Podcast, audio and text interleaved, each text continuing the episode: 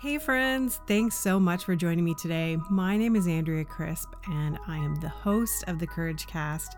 I know it's been a while, but we are officially launching season four today, and I feel so grateful to be on this journey with you. And I really appreciate your love and support over the past two years. You know, if you've been listening for a long time, thank you for just staying with us as we've been on this amazing journey together. But if it's your first time, welcome. We're glad that you're here today. And I'd love to connect with you on Instagram to find out who you are and what's going on in your life. So go ahead and connect with me at, at the dot courage cast or on my personal account at, at Miss Crispy.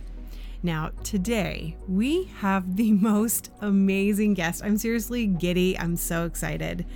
Now, if you've been following me for some time, you know that I have two loves, two passions, and they are the Enneagram, obviously, because I talk about it all the time. And also, I love figure skating. So, there's nothing wrong with a little obsession, right? I mean, we can all have one. So, um, those are my two. Absolutely love. I also love some coffee, but you know, I digress. Okay. So, seriously though, a few years ago, before the 2014 Olympics in Sochi, Russia, I started to watch figure skating again. It had been a long time. I probably watched way back in the 80s when Elizabeth Manley was skating, but there was a few years in between there that I wasn't really watching figure skating. But all of a sudden, I was completely in. Now, my family is a skating family. We love hockey, we love figure skating. So I guess this is not a huge surprise to me. So, over the past few years, I have become religious about attending figure skating shows. My mom and I get ice surface tickets all the time. We absolutely love watching figure skating. So, today, if you're a figure skating fan, you are in for a huge treat because today I am chatting with two time world champion figure skater, Olympic gold, silver, and bronze medalist, seven time Canadian national champion pair skater, Meagan Duhamel. Seriously, friends, I'm so excited. Not only is she passionate and driven about her sport, but she's smart, articulate, and she will empower you like none other. I'm so excited for you to hear what she has to say. You're listening to the Courage Cast, a show to equip and empower women to live bravely. Each week, we'll share coaching conversations and stories of women who are willing to face their fear and pursue their purpose. Here's your host, life coach, author, and your secret weapon. At the age of three, my guest today, Meagan Duhamel, already had big dreams for her life. Now, she probably didn't realize that she would be winning multiple Olympic medals at that age, but by the time she was 14, she was serious enough to ask her parents to allow her to move from her hometown of Lively to Barrie, Ontario. It wasn't the easiest of transitions, but she was determined to continue training to become an Olympian. She started out as a single skater and then switched to pairs, having two different partners. In 2010, Meagan thought her career might be coming to an end when she was unable to qualify for the Olympics. But shortly after, she was introduced to Eric Radford, who at the time seemed like an unlikely match. The two went on to become Canadian legends. In 2018, Meagan and Eric captured their seventh consecutive Canadian title, becoming one of the most decorated Canadian pair teams in history. A month later, they went on to win gold medal at the team event in Pyeongchang, South Korea, and a bronze medal in the pairs event. They are known to push the limits of their sport by challenging themselves to be better. Meagan lives in Quebec with her husband Bruno Marcotte, who coincidentally is also her coach.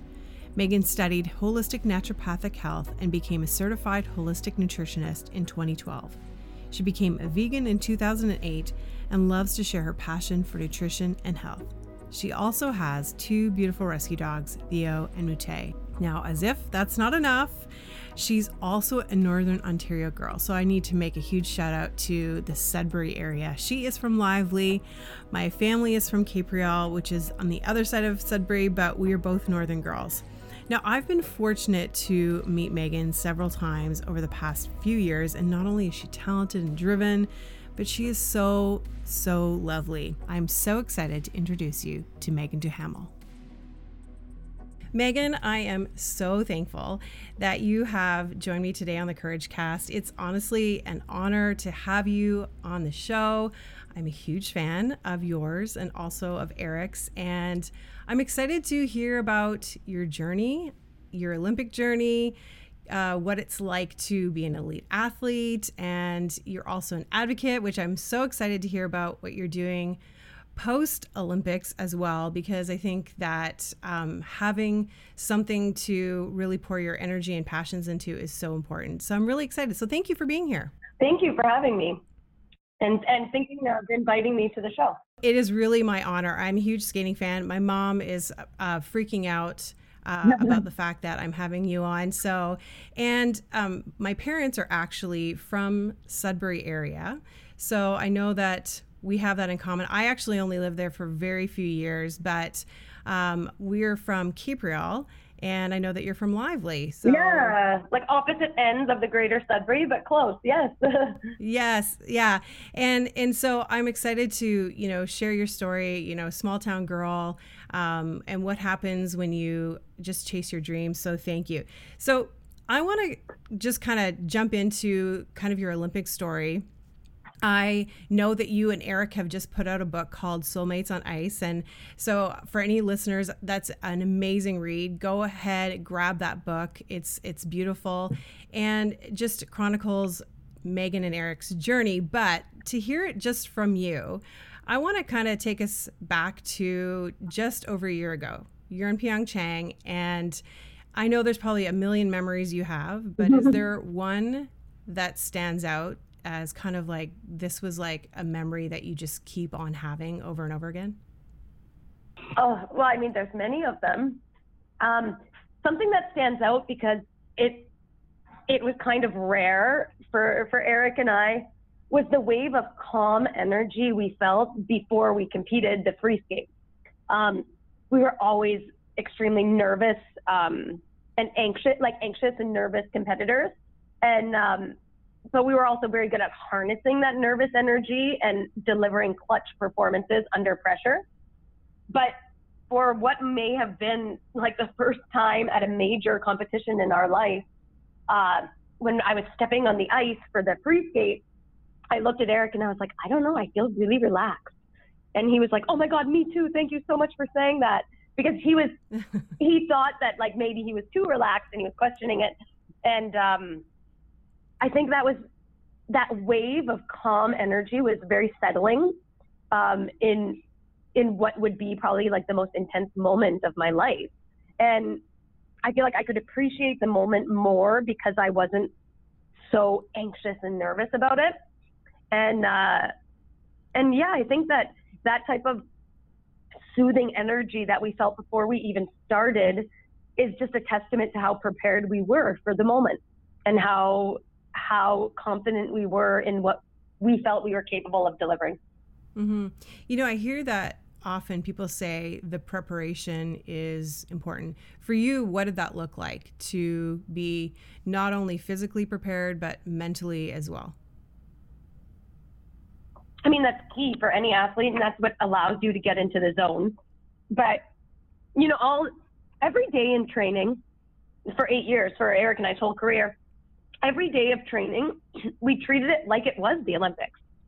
When we did our run through of our free skate or our short program, we would put so much pressure on ourselves to do a perfect performance in training when it didn't even like, it doesn't matter really. But we would mm-hmm. put that type of expectation on ourselves because we wouldn't be happy if we finished and it wasn't our best effort. So when we would get to competitions like the Olympics or the World Championships, we could recreate our training atmosphere because we trained with a high pressure and high expectations of ourselves, not of anything exterior. Um, mm-hmm. So that allows you to be really prepared for the moment.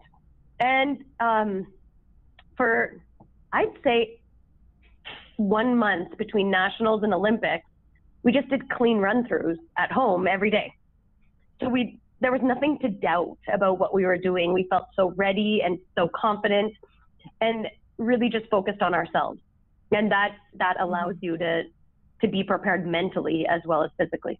You know, that's amazing because I often wonder what it's like you know, when you're preparing for something and you're doing it on your own, it's one thing. Mm-hmm. But when you've got somebody else that is relying on you, you're relying on them, what kind of difference does that make, you know, in a partnership versus being solo? Well, it's different, but then it's not different at the same time because I could not, I could never waste my energy worrying and focusing about what Eric would do. I had to focus on myself. Um, and it was the same, the same for Eric. Um, even the, the, the day before the short program, the night before the short, we were at a practice and it was our, our only bad practice at the Olympics. It was really, we were in the practice rink and it was in the basement. Um, it was the evening. We were the only ones that showed up to that practice, and Eric just could not do his triple lutz. And I mean, normally in a competition, that would have made me really nervous. Like, we're competing tomorrow, and he can't even rotate it. What the hell is going on? But like, Yeah. I just didn't care. I was like, oh, he's going to do it Mhm. tomorrow, whatever. Like, it was, and I was like, I'll let him work on it, and I'm going to work on things myself. I'm just going to work on my own Mhm. stuff, worry about myself. Um, and if I would have given my energy to worrying and stressing about about Eric doing that jump, I would have likely showed up tight and nervous the next day instead of confident in my own ability. And Eric had figured it out by the next day anyways, so it ended up being no issue. So I mean, a great pair team, they will focus on themselves, but they will have a trust in each other um, and that that synergy of a team.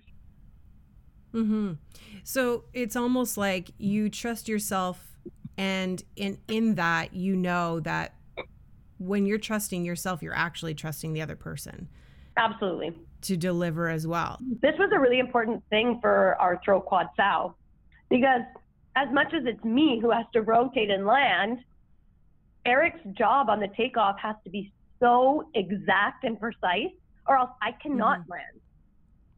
Um, but in the months leading up to the Olympics and throughout the two weeks, uh, 10 days that we practiced at the Olympics, we did not fall on a single throw quad. So I had no doubt that Eric was going to get himself in the right place when he needed to in the free skate. hmm Sometimes, if in a practice the throw quad sal was off and it was pulling inside because maybe Eric wasn't in that perfect sweet spot on the takeoff, it would make me like question myself, even though it maybe wasn't exactly me in that moment. Um, but at the Olympics, I mean, I had such full faith that he was going to get in the right spot because that's what he was doing in training leading up to that. So it made me focus on myself a lot more than maybe I had in the past on that element. You know, it's that's amazing to me. You know, when you say, you know, you kind of have to focus yourself, what are things that you put into practice like every day, even to make sure that you're in the zone and that you're ready to be at your best? Well, I mean, visualization is key, and um, like I don't know what else, like how else to word it, but to say like like pep talks. I mean, Mhm. before we skated at competition, Eric and I would say the same things to each other all the time. Stay in the moment. Like when something happens, forget about it and move on because we don't want to ever have one mistake become three mistakes. Um, we always like we always had very similar keywords. Um, we would always tell ourselves calmly active, but actively calm, because we wanted to be calm, but we didn't want to be relaxed. We still wanted to be calmly aggressive. So we would Mm. have all these key words that would allow us to get in the moment and focus that we would use in training. So when we got to competition, we would just use the exact same keywords and the exact same phrases that we did every single day. And hmm I mean, that allowed us to become really great competitors because we did what we trained. You absolutely did. If you, if you don't train like a competition, how can you expect to go to a competition and all of a sudden eh, succeed and do things under under these crazy pressures and crazy situations? Mhm. You have to have done it in training. It has to be in your back pocket so you can rely on it when you're the most uncomfortable, which is what happens at a competition. hmm Have you been able to like translate that kind of similar energy to other things in your life as well? I try to. I don't know if it's it's so unique and it was like everything with Eric and I's skating career in in the 8 years we were together or, I mean, we're still together, but not competing, um, was like the perfect storm of everything blending and coming together. And I think that I can take a lot of these things of um, focusing on one step at a time and resetting after there's any type of error or mistake. I can take all of these to the rest of my life, and I do. But to a certain extent, it's not. It's not exactly the same as those moments of intense competition. I'll never experience something like that again. Mm-hmm. Um, so there's some things that you definitely take forward for for life um, experiences and and things like that. But a lot of it will be special to to Eric and I's skating career only. Mm-hmm. And you you retired right after the Olympics for with your amateur career, mm-hmm. and you know you guys have, you said you've mentioned that you're still skating shows and and doing that which i've been like so privileged to actually watch you skate in many shows which is very exciting. I love in fact um, one of the more recent shows that i saw was i was in barrie and i saw you on the thank you canada tour and i was sitting right on the ice surface.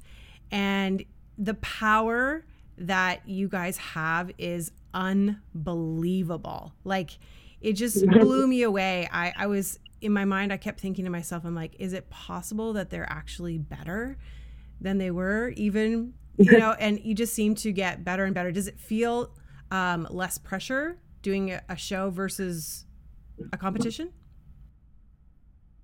Um, definitely, it's a it's a different pressure. I mean, it's not as intense, of course, mm-hmm. but we still we still expect our best. And when we're backstage, we're we still say, okay, like just take things one at a time and um, enjoy the moment and and things like that. But of course, like if something, if an error was to happen, um, it's not, we're not going to suffer as much from it as we would if it would have happened in a competition. Mm-hmm. Um, I think being able, we've been really fortunate over the eight years that we've been skating together to do a lot of shows. We've done a lot of tours and a lot of shows, and we've experimented with so much different different types of programs, whether it's our own solos or group numbers. And that's allowed us to, I think, grow as performers. And I definitely feel in a show setting more comfortable, like as a performer or like as like in quotations an artistic skater mm-hmm. Than I than I did when I was competing um, because it's a different focus and and I just have a different experience with with growing in in this show world um, and I, like I am more relaxed in a in an environment like a show, which allows you to get into things differently emotionally or with your energy and stuff like that. Um, and that that's kind of what's fun about a show too is that we can try different things without worrying about failing mm-hmm. because we're not going to lose the competition because we chose the wrong style of music or something. Um, and that, that's what's fun about doing shows is that we can we can experiment without any repercussions. Mm-hmm. And you know, with you and Eric, how have you been able to like kind of navigate that that partnership over the years? Like, has it always been easy, or have there been moments where it's like, okay, this is really like this is hard work? I mean, for the most part, I'd say it was like it was generally for the most part of of the last decade quite easy mm-hmm. for the most part. Um, when we got together, it was extremely easy. We we both had a goal. We both understood what it took to get to that goal. We both had the same mindset of how we wanted to get there with the triple Lutzes and with introducing the quad and with different stuff like that. Um, so like this, it was it was very easy. Um, there was very few times. I mean, we've never had any sort of blown up argument where we yelled at each other or lost our patience with each other. Um, of course, there's times where you you begin to get frustrated with different things uh, for for both of us. I know that when over the years we've learned a lot of different throws. We did throw quad lutz, throw triple axel, throw quad sal. And sometimes when those throws wouldn't work, it would be really frustrating for Eric because he's like, well, I'm just throwing the same all the time, but the throw is not the same. Mm-hmm. Um, so I know that in those types of situations, it would it could become extremely frustrating for him. and sometimes it could become frustrating for me because Eric just doesn't have the same intense energy I do, which is what made us successful. I don't think we would have worked if we both had the same intense energy as I did. But some there was moments where I wished he he had a little bit more like yeah. aggression energy in him. but that's not his character. Yeah. Um, but I mean those those times were few and far between throughout our career. For the most part, we understood that we were trying the best we could every day in training, if something didn't work, there was just a general understanding of like, well, I'm this is the best I have today, mm-hmm. and and also for the most part, um, when an element wasn't working, it was like, okay, what can what can I do better, and what could Eric do better? There was there was not a finger pointing of like this lift isn't working because of only you. It's uh, it's something that two people could correct all the time. Mm-hmm. Now, you know, your whole coaching situation just kind of even makes it even more interesting because you're married to your coach, which I find very fascinating. And um, when I think about just even just relationships, and when most people go to work, they go to work every day and then they come home and they leave work at work. For you, mm-hmm. it's different. How have you been able to kind of navigate um, marriage and a relationship with having that person be someone who is consistently in your ear? And for us, it's just normal because it's what we know. Um, for the for the most part, like we have a lot of interests outside of skating, but of course we have a similar interest within the sport of skating and within like a certain vision of skating.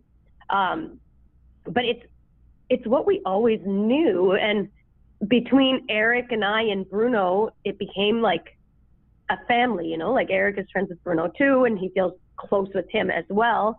Um, and we, we, were always just very professional when it came to skating. Like if people didn't know we were married, they would never even guess. Mm-hmm. Um, and, and throughout the day, like even if I was at the rink and I was skating for between two and three hours a day, I would have other training to do that didn't involve Bruno. I had my own trainers, my own therapists running around here and there and everywhere to, to get different specialists work.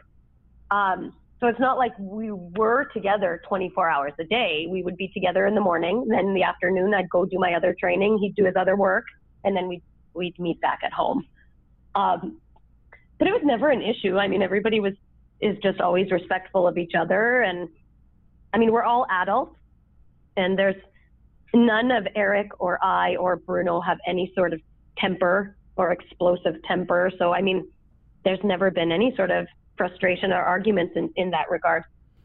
I love how you, you know, just talk about that in the fact that it is a respect thing and, you know, honoring people and being respectful always makes things, even difficult things at times, work better. Mm-hmm and mm-hmm. you can actually navigate those circumstances. So I, I think that's amazing. Like, I, I really applaud that. Like, not only are you doing something amazing with your skating and uh, your body and your mind, but you're also navigating relationships at the same time, which I think is mm-hmm. uh, like absolutely amazing. So like I, I really I do I applaud that. I think that's really cool. Um, now I kind of want to talk to you a little bit about um, some of the things that you've been doing post Olympics. Um, now that you've had a little bit of time to catch your breath, what are your passions and things that you're working on currently? Well, after the Olympics, we were super busy doing shows and seminars for for about ten months. I mean, three days after we got home from the Olympics, we were already in Australia doing shows and seminars and then Japan, and then Canada, and then Korea, and then all summer long I was kind of running sem- doing seminars and workshops in various places, and then the Thank You Canada tour, and Stars on Ice China last fall. It's been it's been a very busy year. Still very involved in being on the ice and and like somewhat training, even though it's not really the same as training mm-hmm. for a competition. Um, I skate one hour a day instead of three hours a day or something like that. But um, um, I time was really busy doing that. And after the Thank You Canada tour and some shows throughout December, in January, I felt like I could finally just like take a deep breath and not not get ready for another show because we had we had some time without some shows in January and February, and that was really really nice to experience. Um, I I coached a little bit throughout the last year, um, sometimes helping my husband and sometimes helping out at another rink close to me, um, coaching some some pairs and sometimes some singles and off ice classes. Um, what I what I want to do is I want to do my training to be an Essentrics teacher as well as do my yoga training to be a yoga teacher. That's upcoming on my radar that I would like to do. Mm-hmm. Um, we we would like to have a family, and I did I did some training to be a technical specialist last summer uh, in skating. So I mean, there's there's been a lot of thing a lot of uh, things, but I am looking forward to to doing some training in like the wellness world with Essentrics and with yoga. I finished my my second certification in holistic nutrition this summer. And looking at, at things that are similar to this to skating, but more in the wellness area. And how much of a part has that played even in your skating, you know, wellness, yoga, nutrition? Well, I think I I competed until I was 32 years old at the highest level of sport. Which is amazing, by the way. Thank you. And I mean, for the last 10 years, I never suffered an injury. I mean, I think that that's just a testament to, to taking care of my body, like mind, body, and soul, like every, every aspect. Um, I don't know very many athletes that could go for an entire decade doing throw quads and throw triple axels and all these crazy things without suffering any injury. And I, I don't think I would have been able to do that if I wasn't dedicated to taking care of my my my body through Essentrics and through yoga and taking care of my my body through what I eat, making sure I'm I recover well and I eat well to take care of myself. Um, so you know I, I try to educate younger skaters on the importance of this, but sometimes um, understanding the importance of wellness and taking care of yourself and and what you eat and all these type of things comes later to athletes than it does earlier. Younger athletes just don't don't tend to understand that. Which I didn't understand it when I was younger either. Mm-hmm. Why why do you think that is? Why do you think that, you know, they don't understand the importance of of taking care of mm-hmm. themselves quite on that level until later on? Well, I can only speak really for myself, but for myself, when I was 17, 18, even younger or older than that, my body wasn't tired. It didn't hurt. So I didn't need to warm up properly. And I didn't need to eat properly because I was just skating so much. It didn't matter about eating well. Um, I didn't understand the importance of nutrition and the importance of like a proper warm up and maintaining um, like treatments on my body properly until I started getting injuries. Mm-hmm. Until I started getting a little, uh, not older, but a little bit older and realizing like, oh, Monday mornings are tough after sitting on my butt for two days and doing nothing. All of a sudden, like, I shut my body down and then all of a sudden I'm demanding so much of it on a Monday morning without, without any prep. Um, so through, through my own experience of being injured and being maybe a little bit out of shape, I learned the importance of taking care of myself. You did yoga every day or as many times as you could during the week to kind of as an off ice preparation for some of the things you did? Yeah, I mean, in different different times. Sometimes I did it at night, and I would do um, like I would just find videos online, and I would do recovery classes at night, or I would do yoga in the morning as part of my warm up before I trained. Um, I did hot yoga as part of my training. So, I mean, it became an intense workout without putting too much strain on my body. Mm-hmm. Um, I did Essentrics, which helped me with my flexibility and my lines and kind of leaning out some of the bulky muscle that I, I tend to develop. And um, Essentrics is, is a program that was designed by a ballerina and a physiotherapist. So it is preventative uh, care for your body. There's a lot of exercises that were designed by a physiotherapist. So I feel like doing training like that has allowed me to prevent a lot of injuries from happening. Now, and you want to eventually teach yoga yourself. Mhm. Mm-hmm. Now, have you, this is out of curiosity, but have you ever done aerial yoga? Um, I did it once and it was really fun. I've done it a couple of times and um, it it literally I've actually fell out of the harness. so one point which almost prevented me um, from doing it again, but I actually got back in it and started doing it again. Which I think to myself, I'm like, I don't know how I could be um, on the ice and falling over and over and over and over again. But I guess you must get used to that. But um, I mm-hmm. love doing yoga. Now, one of the things I love about it is just kind of this space that you can get focused and centered. And how has that been? You, you mentioned, you know, like it's mind, body, and soul as well. So, how is that for you? Like, what importance does your soul play into all of this as well? Well, I mean, doing doing any type of training like yoga, it becomes like me time. It's something I can do for myself that feels good I can make it calm and relaxing, or I can choose to do a yoga class that's more of a workout, like when I would when I go to hot yoga. Um, but either way, it's time for myself to take care of myself, um, and to be like with within myself. I don't have to talk to anybody else or something like that. Um, I also worked the last year with a sports psychologist, uh, where every Tuesday it was part of my training program that we talked through Skype or through Zoom or through something, um, some outlet. We did some hypnotherapy sessions mm-hmm. for visualization and meditative purposes. And, and this was this was part of taking care of myself as well. And a lot of a lot of athletes don't see a, a session where you're sitting down and talking to somebody as training. Yeah.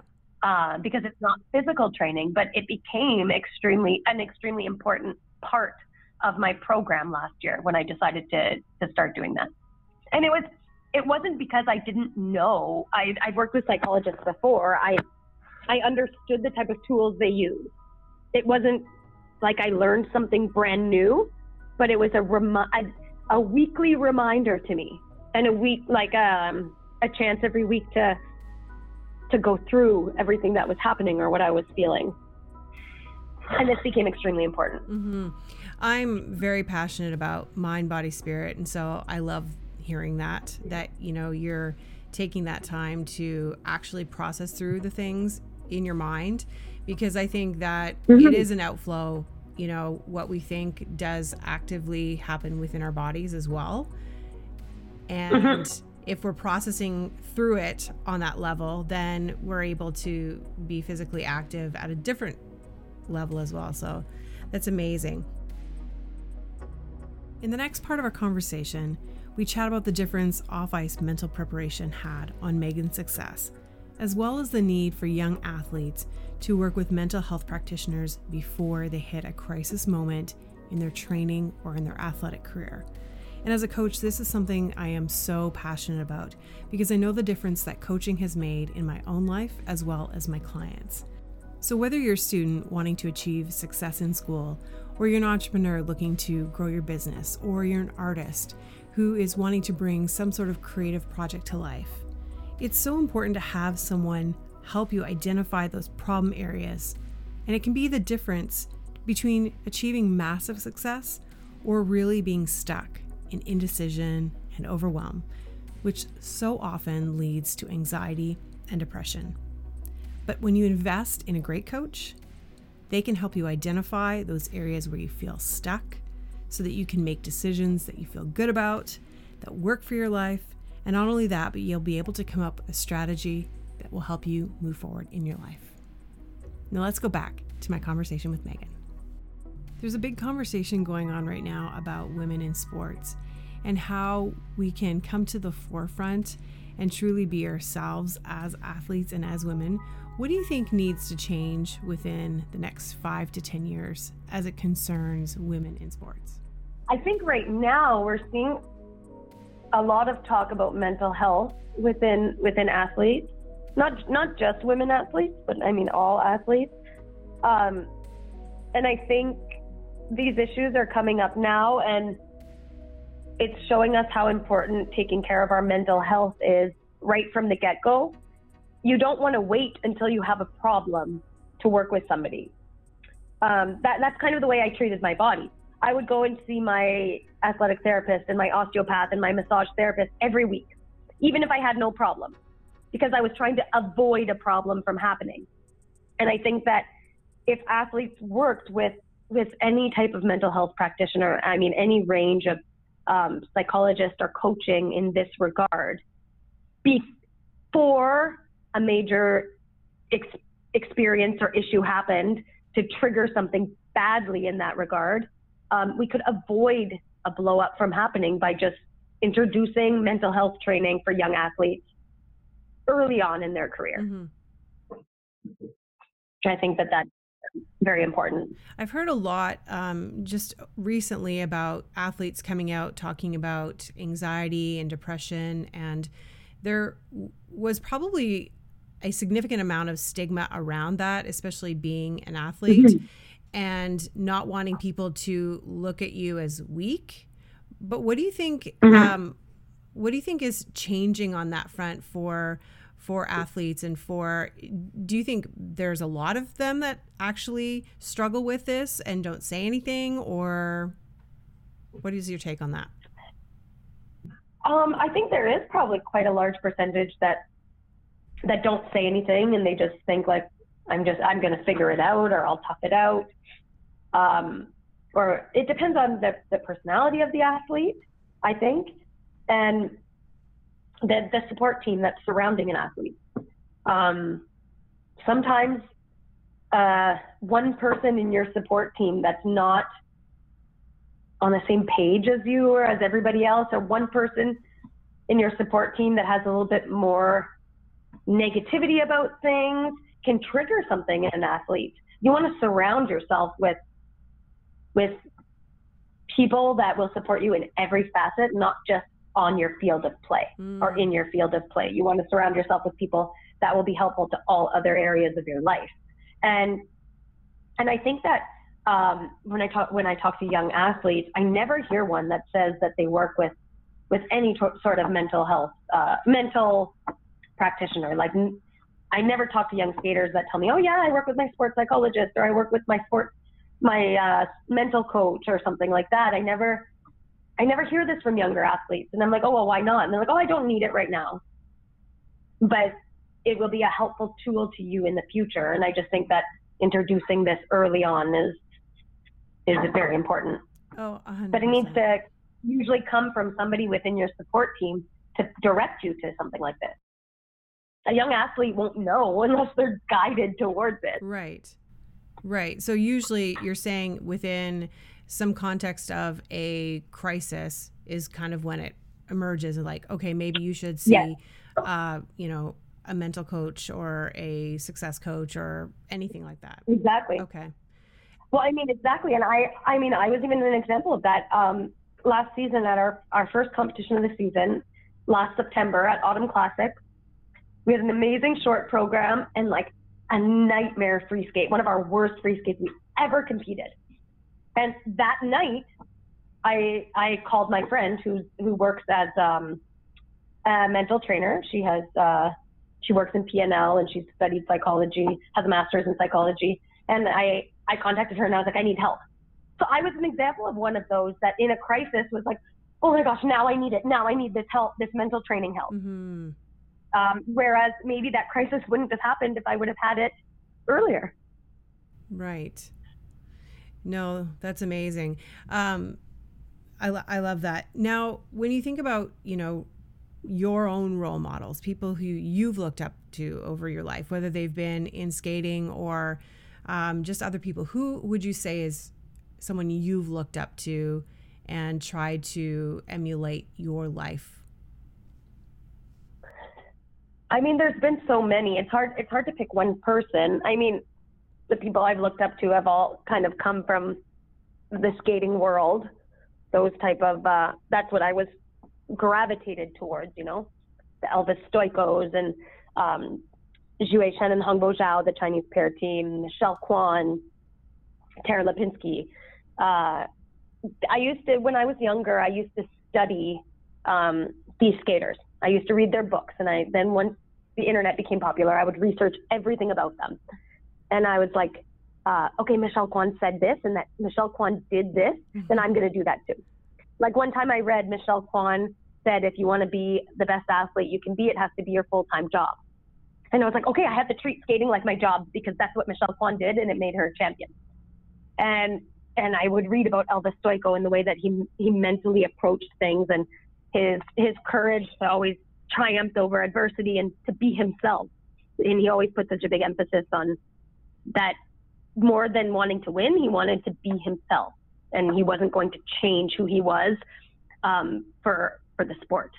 And so I was like, okay, like I, I have to be true to myself, just like Elvis Stojko said. Mm-hmm. So I, I used to I used to do this. I used to study all these things and just emulate um, the Chinese pair team, Xue Shen and Hongbo Zhao. I used to watch them on TV, and I would I would read books and I would read all their interviews, and they were always looking for what next. How do I improve? okay, we're not getting the marks we want. How do I get better? How do I get those marks? So as I reached a higher level, I started to, to adjust my thinking. Okay, well, Hengbo and Xue ended up becoming the best because they never stopped wanting to improve. They never settled. So I decided that that's how I how I had to be. That's the approach I had to have. Mm-hmm. So, you know, I kind of took bits and pieces from from all these great athletes and their stories. And Elvis Stojko, like you said, he is honestly one of the nicest men. Like he mm-hmm. is he is the loveliest.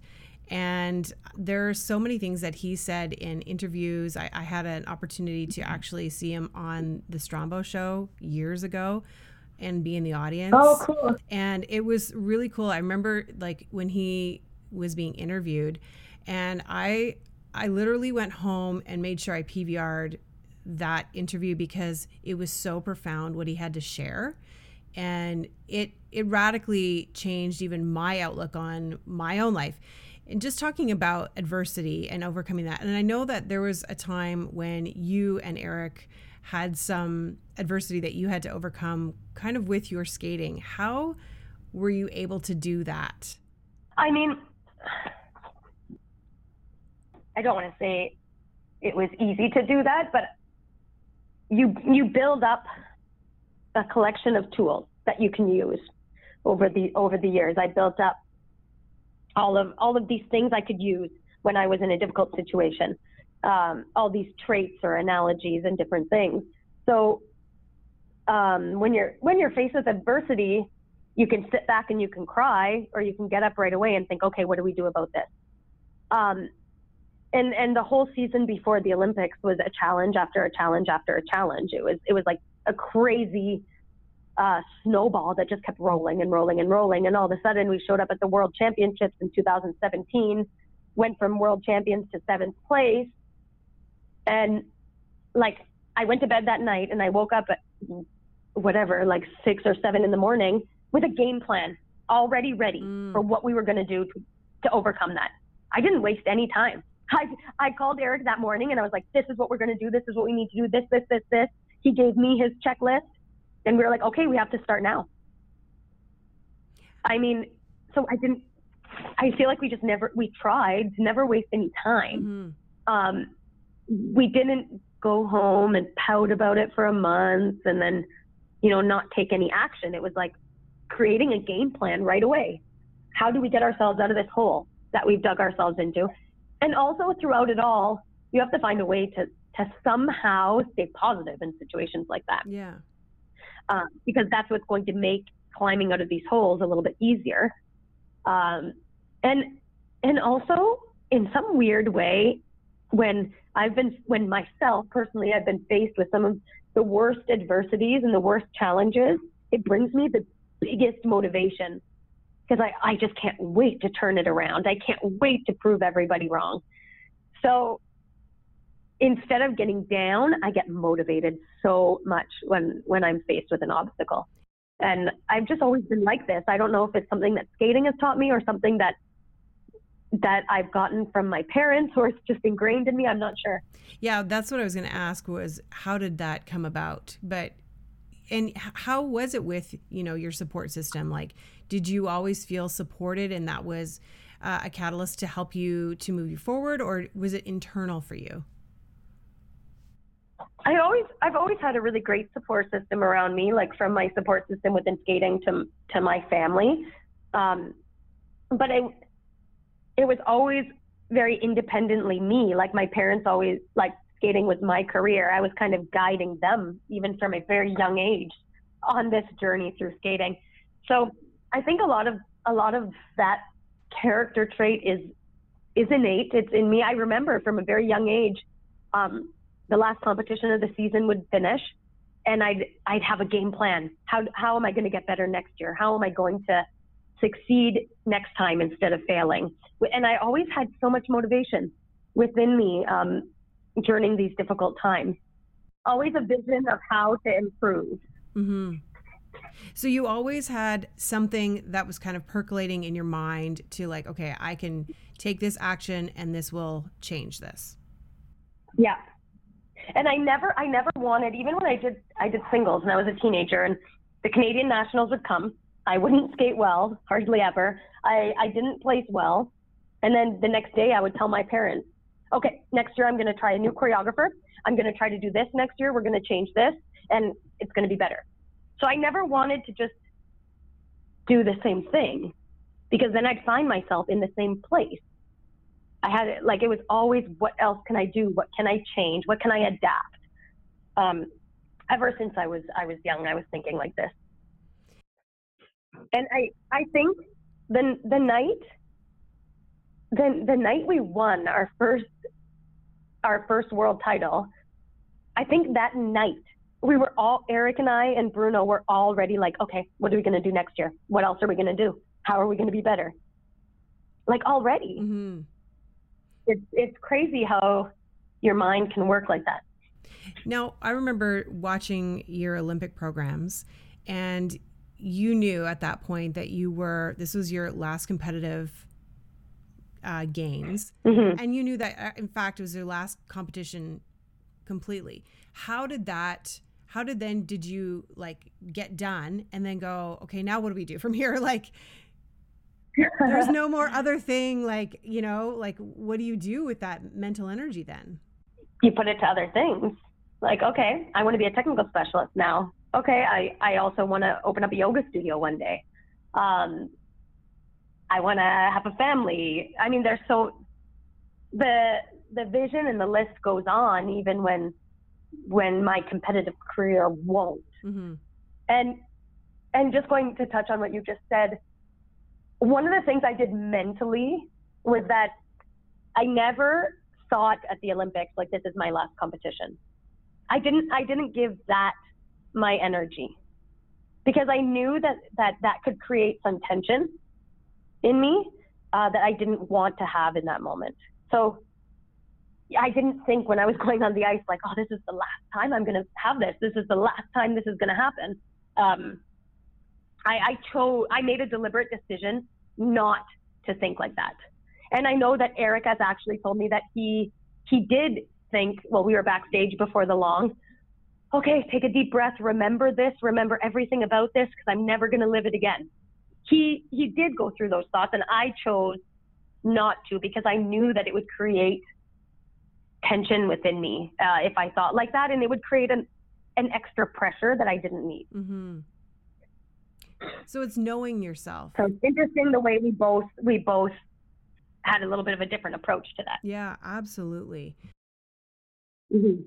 I admire how you've been able to navigate mentally physically all of all of the ways basically because I work with entrepreneurs every day. I work with women who are, you know, pursuing their passions and and they're often bumping up against these mindset issues and you know coming mm-hmm. up against these challenges of like how do I keep going when I get knocked down and I'm failing and things aren't going the way that I really want them to and um, what would you say to a young woman who is starting out in her career. Doesn't matter what it is she wants to to be successful. What would you tell her? Uh, oh my gosh many things. I mean i would tell them to focus on one step at a time. It's really easy to get overwhelmed by the the entire staircase. It would have been really easy um, after the olympics in sochi for eric and i to only visualize the olympics in pyeongchang. We had to we had to take care of each step along the way and give each step 100% of our focus, our attention, and our energy. And then things don't become so overwhelming and they become easier to deal with when when you're taking it step by step and moment by moment. And I think there is something to be said about staying positive and staying happy within a challenge. It makes the challenge and overcoming the challenge a lot more pleasant. And it usually allows you to, to overcome things quicker. And I think that this is super cliche what I'm going to say, but um, you always hear people in any any aspect of life saying to enjoy the journey. It's not all about the destination; it's about the journey. And you we hear that a lot throughout throughout many things in life. But in my case, I made it to the ultimate destination in my in my goal, in my life, in my sport, which was to be on the Olympic podium. And when I was on the Olympic podium, all I was thinking about was the journey. It wasn't about being on that podium at that moment. I was remembering and going through everything I went through to get there. So it truly was about the journey. And if the journey hadn't been pleasant, I don't think I would have enjoyed the moment as much. Mm. That's, that's and and I think that even though it's cliche, I I do come from it from such a high experience in that. Mm-hmm. I think that's great advice, honestly, for anyone to take mm-hmm. really in their lifetime. Is you only have the moments that you're making along the way. You'll eventually get mm-hmm. somewhere, mm-hmm. but it's the moments along the way that you'll remember. So I, mm-hmm. I want to thank you so much. I mean, I know that there's probably a million more things I could have touched on. Um, mm-hmm. and and I, I really appreciate you taking the time. But I just want to say this. Um, I just think you're just such an amazing human. You are just really you're an advocate for animals. You're um, you have rescue dogs, and um, you're just doing some really really amazing things in the world. And I think you know often we we look at what people are doing and what they've accomplished, which your record is amazing, but it's really the person who you are inside, and you are a beautiful person, Meagan. So I just want to say that to you. Thank you. You're so sweet. That's so nice. Thank you very much. Speaking of speaking of your dogs, right there, on cue, on cue. They knew. They're like, yeah, it's my little Korean dog. He just went running. yeah. So you have two. You have two dogs. Yeah, I have one um, rescue dog, Theo. He's a beagle, and I actually went to the SPCA in Ottawa just outside of Ottawa to get him because I was looking specifically for a rescue beagle. Um, and we couldn't find one within Montreal. And then I got my little dog Mute. I brought him back from Korea in 2017. I was in Pyeongchang for a test, the test event. Mm-hmm. So um, every Olympic venue has to do a test event. So they chose for figure skating for it to be the four continents, February 2017. And um, I had contacted an organization that works with uh, rescuing dogs from dog meat farms because in Korea they, they farm dogs and they eat the meat. Oh my goodness. Um, this is this is believed in their culture to to make them strong and uh, to to help men, give them strength. And so I decided I was going to bring a dog home from Korea. So I contacted this organization. They gave me a list of dogs that were available that had been rescued and were looking for homes and I got Mute and I brought him back to Canada with me. He came on the plane. That's amazing. yeah, and now he's just so adorable. And after, um, well, Mute was looking for a home. He was living um, at a Buddhist temple because Buddhas don't eat meat. They they took in some of the dogs that were looking for homes um, and provided them shelter and and some sort of food and stuff. So Mute was there, and I thought I need to get that one because he probably has this amazing spiritual energy. and, you know, the, the lady who was running the rescue, the organization said, well, the Buddha said he just follows them around to meditation and to their yoga. And, you know, he just sits with them and he's well behaved and quiet. And I said, oh, that's, that's what I need in my life is this dog. Yeah. Um, and he turned out to be exactly that. I mean, he has a really special energy. You know, I I love dogs. I was just telling you before we started that I just also have a rescue in my family now, and she's five months. She's a lab, and honestly, it I haven't had a dog since I was a child, and the having a dog around and the energy and the light she brings in is something I didn't even know I needed. Unbelievable, eh? Yeah. I feel the exact same way. I didn't grow up with animals at all. Okay. So I don't even know where this love of animals that I have has come from because I didn't grow up with pets. Um, but I, I rescued a dog in, in 2008 and I I will just always have rescue animals. I don't think a time will ever come that I don't. hmm And they're just so grateful and so loving and so loyal and happy. And I just think dogs are these like magical creatures. They they really are. i i just i'm seeing mine just right now. She's just kind of laying there quiet and nice, and I'm like, I- it, it really makes a difference. And I've I've noticed even in my own um, just with my own anxiety is less, and things Yeah. are easier. And they're like you know there's there are actually times where I joke. You know I, I've I I'm a I love the Enneagram. I don't know if you've ever taken the Enneagram, but um, I'm a one on the Enneagram, which is called the perfectionist. I like to say I'm a perfectionist in recovery because I'm working on that consistently. But um, I find when I take her out, um, she's always doing something crazy and making me look dumb, like at all times. So it doesn't matter how. Do you think she's like testing you? I, well, it's almost like I go out and I think to myself, I'm gonna look good. I'm gonna look cool with this cute puppy, and then, like you know, I will be in the elevator because I li- live in a condo, and someone will turn to me and go, "Training's going well, huh?" And I'm like, "Yep."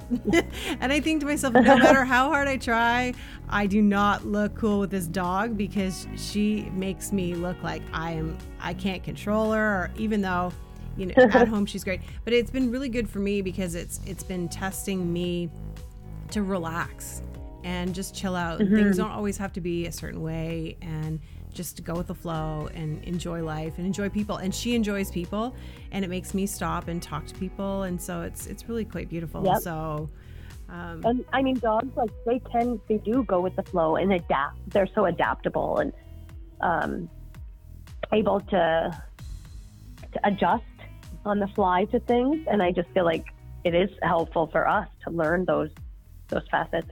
Absolutely. Well, I'm so thankful. Thank you so much for um, joining me today. I really appreciate that.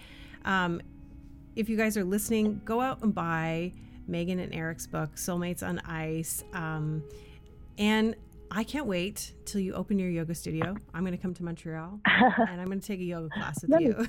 so I'll be waiting. I'll be waiting for that that moment. I don't know when I'm going to do it, but it's on my to do list, so it will get done because I I always do everything on my to do list. well, Just might take a few years. Yeah, hey, hey, that's fine. I got nothing but time. So, so thank you. I appreciate you being here. Oh, thank you so much for having me. Friends, I can't tell you how much I enjoyed talking with Meagan today. It was an honor and delight to have her on the Courage Cast. Make sure that you go over to Amazon and you purchase her book, Soulmates on Ice, through our affiliate link, which is located in the show notes at thecouragecast.com. And also, you'll be able to find all of her contact information so you can connect with her there. And then next week, we're going to be talking about how to deal with shame in our lives and is it possible for us to overcome those feelings of shame?